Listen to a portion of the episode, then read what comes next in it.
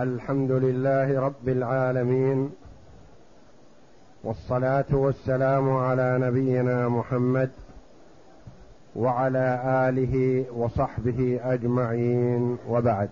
بسم الله الرحمن الرحيم. الحمد لله رب العالمين، والصلاة والسلام على أشرف الأنبياء والمرسلين نبينا محمد وعلى آله وصحبه أجمعين. قال المؤلف رحمه الله تعالى: فصل.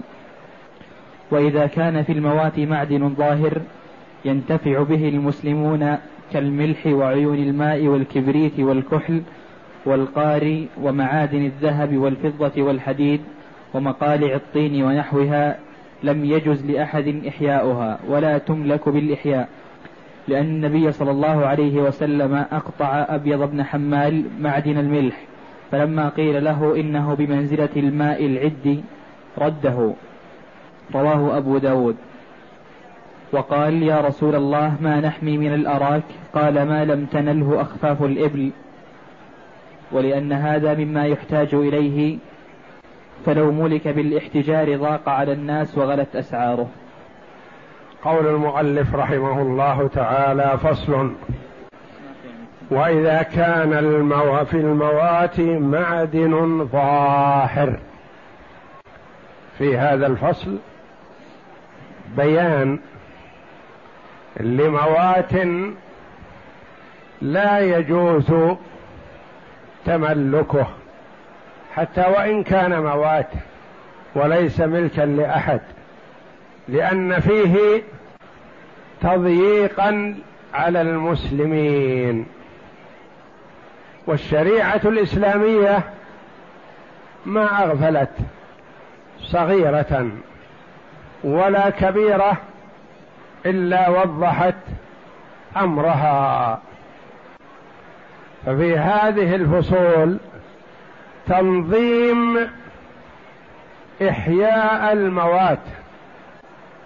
هناك موات لا يجوز إحياؤه لما يترتب عليه من غلى الأسعار، وهناك موات لا يجوز إحياؤه لما يترتب عليه من الإضرار بالمجاورين وغير ذلك من الأنواع. وفي هذه الفصول يبين المؤلف رحمه الله تعالى ما كان مواتا ولا يجوز إحياؤه ولا تملكه، لأن مصلحة المسلمين تعلقت به. فيقول رحمه الله: وإن كان في الموات معدن ظاهر. هناك فرق بين المعدن الظاهر والمعدن الباطن. المعدن الظاهر ظاهر لكل أحد، ما يجوز لأحد أن يتعدى عليه. معدن باطن نعم يجوز، لأننا نريد إظهار الخفي والبحث عن كنوز الأرض وما فيها من الخيرات. مثلا إنسان يحفر داخل ما في شيء ظاهر، هذا حسن. لكن معدن ظاهر يرده الناس عموما، هذا لا يجوز لأحد أن يتحجره ولا أن يتملكه، لأن مصلحة المسلمين تعلقت به. معدن ظاهر ينتفع به المسلمون. قال: كالملح، سبخة، أرض، فضاء، موات ليست ملكا لأحد، لكن يأتي هذا يأخذ منها ملح، ويأتي هذا يأخذ منها ملح، ويأتي هذا يأخذ منها ملح، يستفيدون منها. هل يجوز لأحد أن يأتي ويسورها بسور ويقول هذه أرض موات وأنا أحييها؟ نقول لا، هذه تعلقت بها مصلحة المسلمين.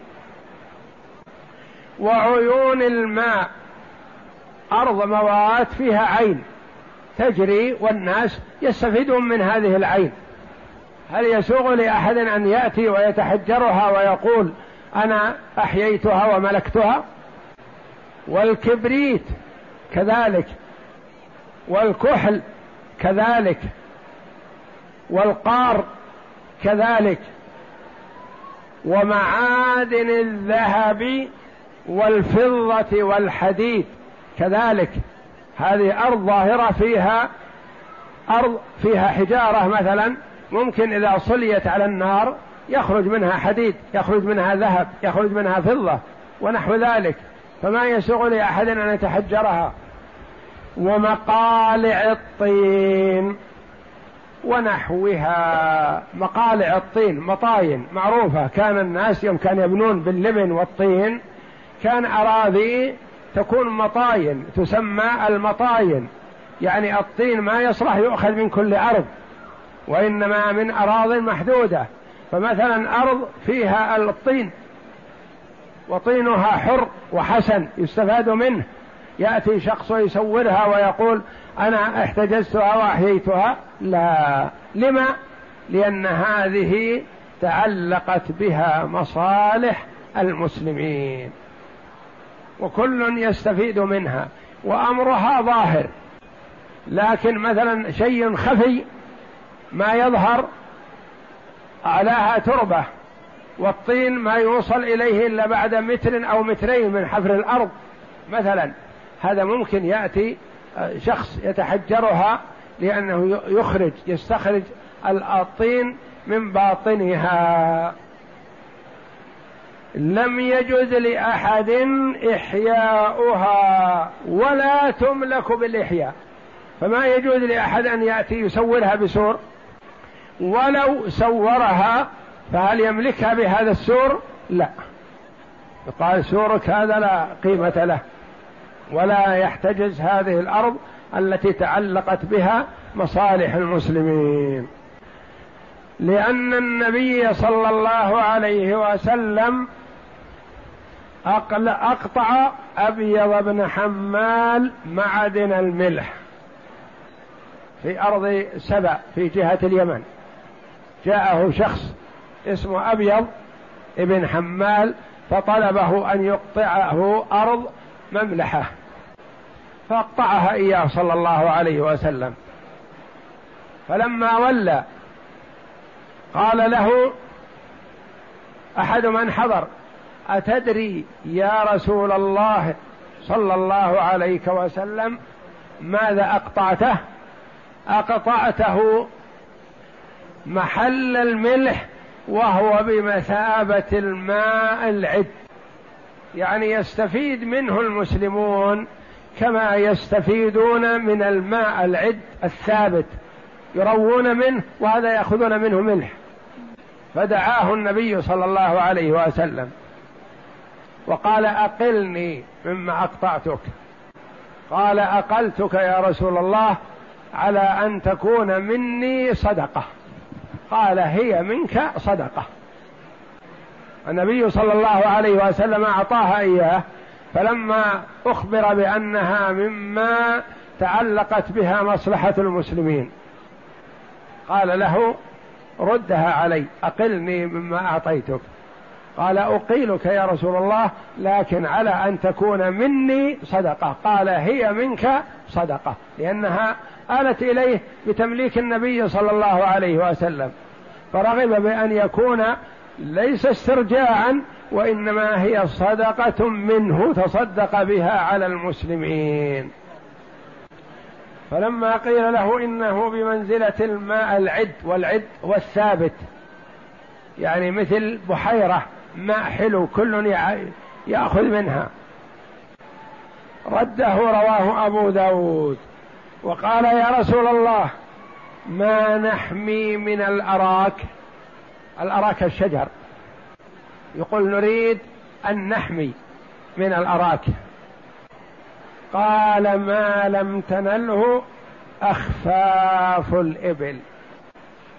النبي صلى الله عليه وسلم أعطي جوامع الكلم، فالرجل يقول نريد نحمي من الشجرة اللي عندنا شجر أراك، وشجر الأراك هذا ترعاه الإبل، فإذا حماه وسوره أو وضع فيه حراس يطردون الناس عنه، منين ترعى الإبل؟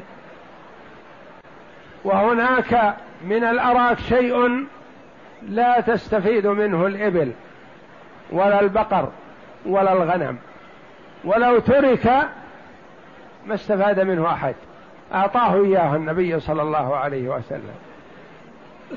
فقال له عليه الصلاة والسلام: ما لم تنله أخفاف الإبل.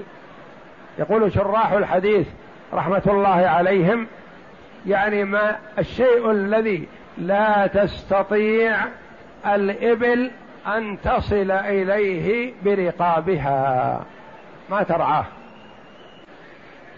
فشجرة الأراك ترعى، ترعاها الغنم وترعاها البقر وترعاها الإبل، وهناك ما فوق ذلك ما ترعاه هذه المواشي.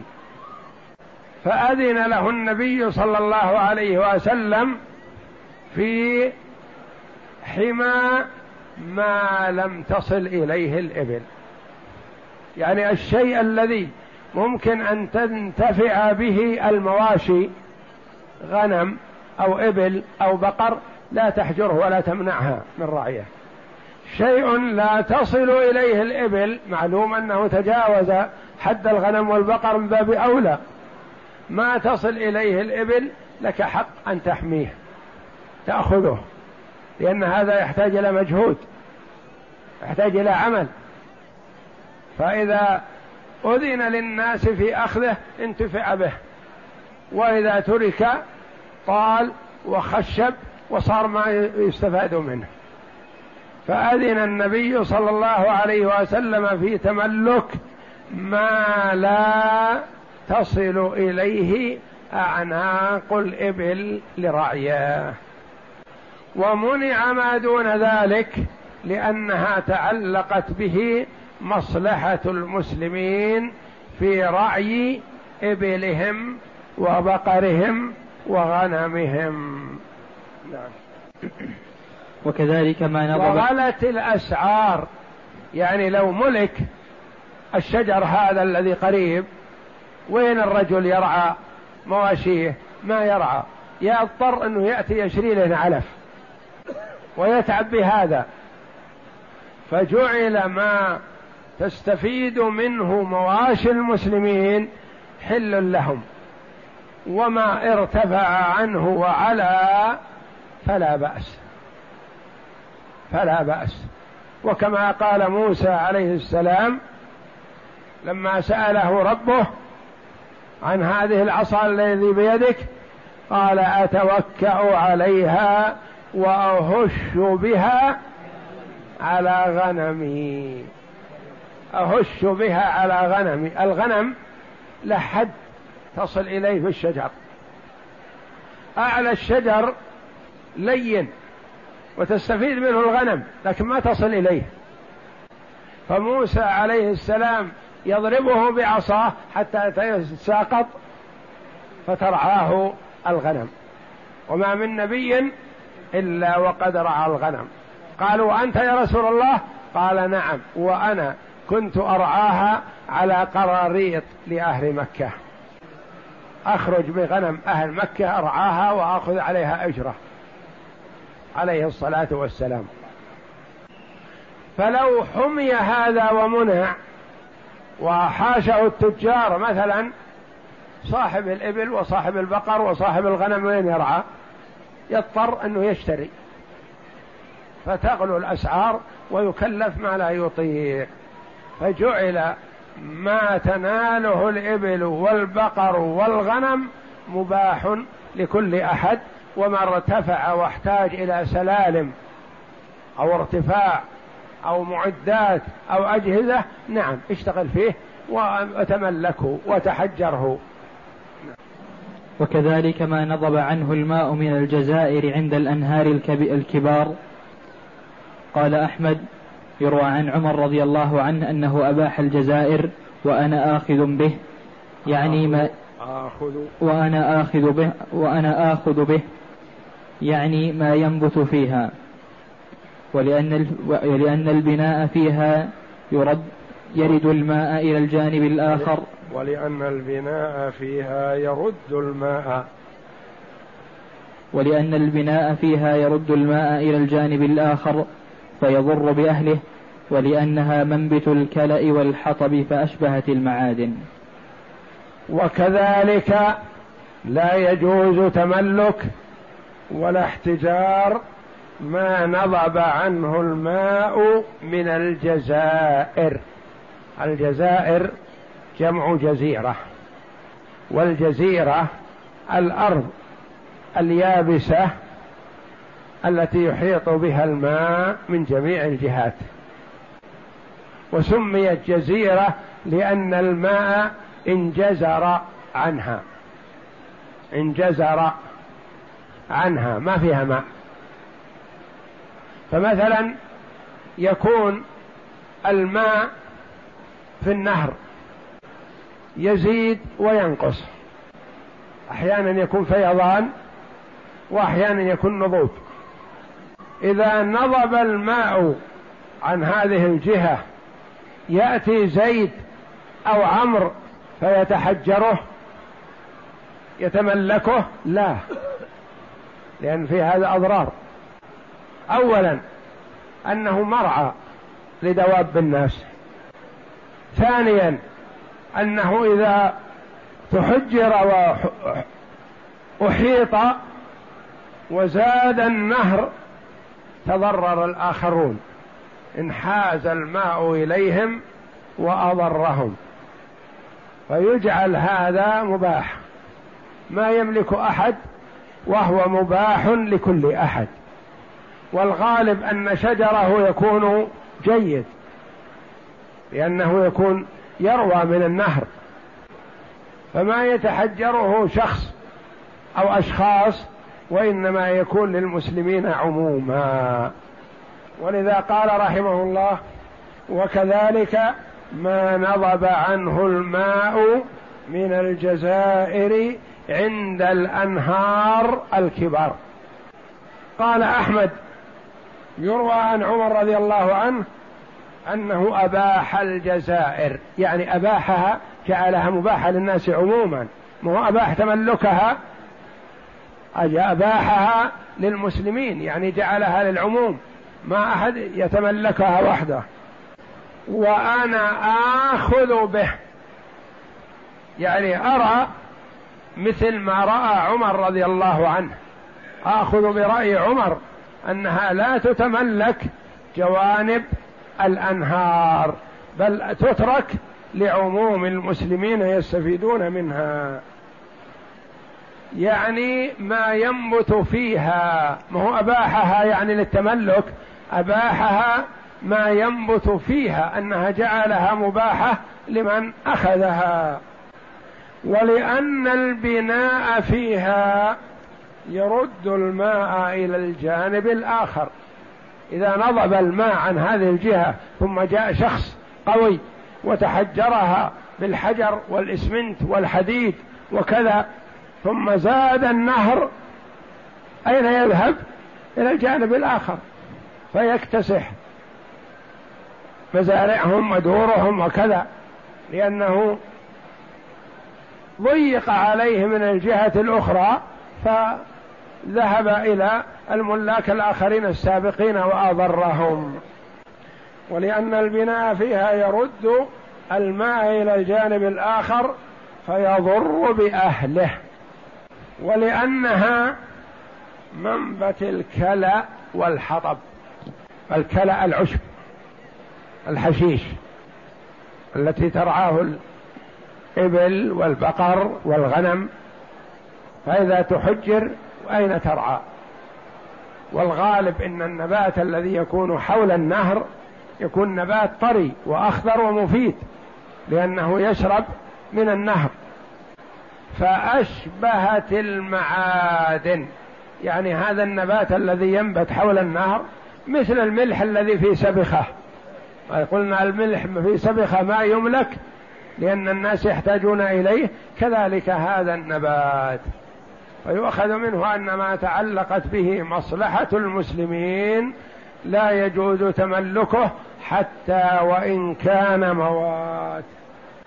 والله أعلم، وصلى الله وسلم وبارك على عبده ورسوله نبينا محمد وعلى آله وصحبه أجمعين.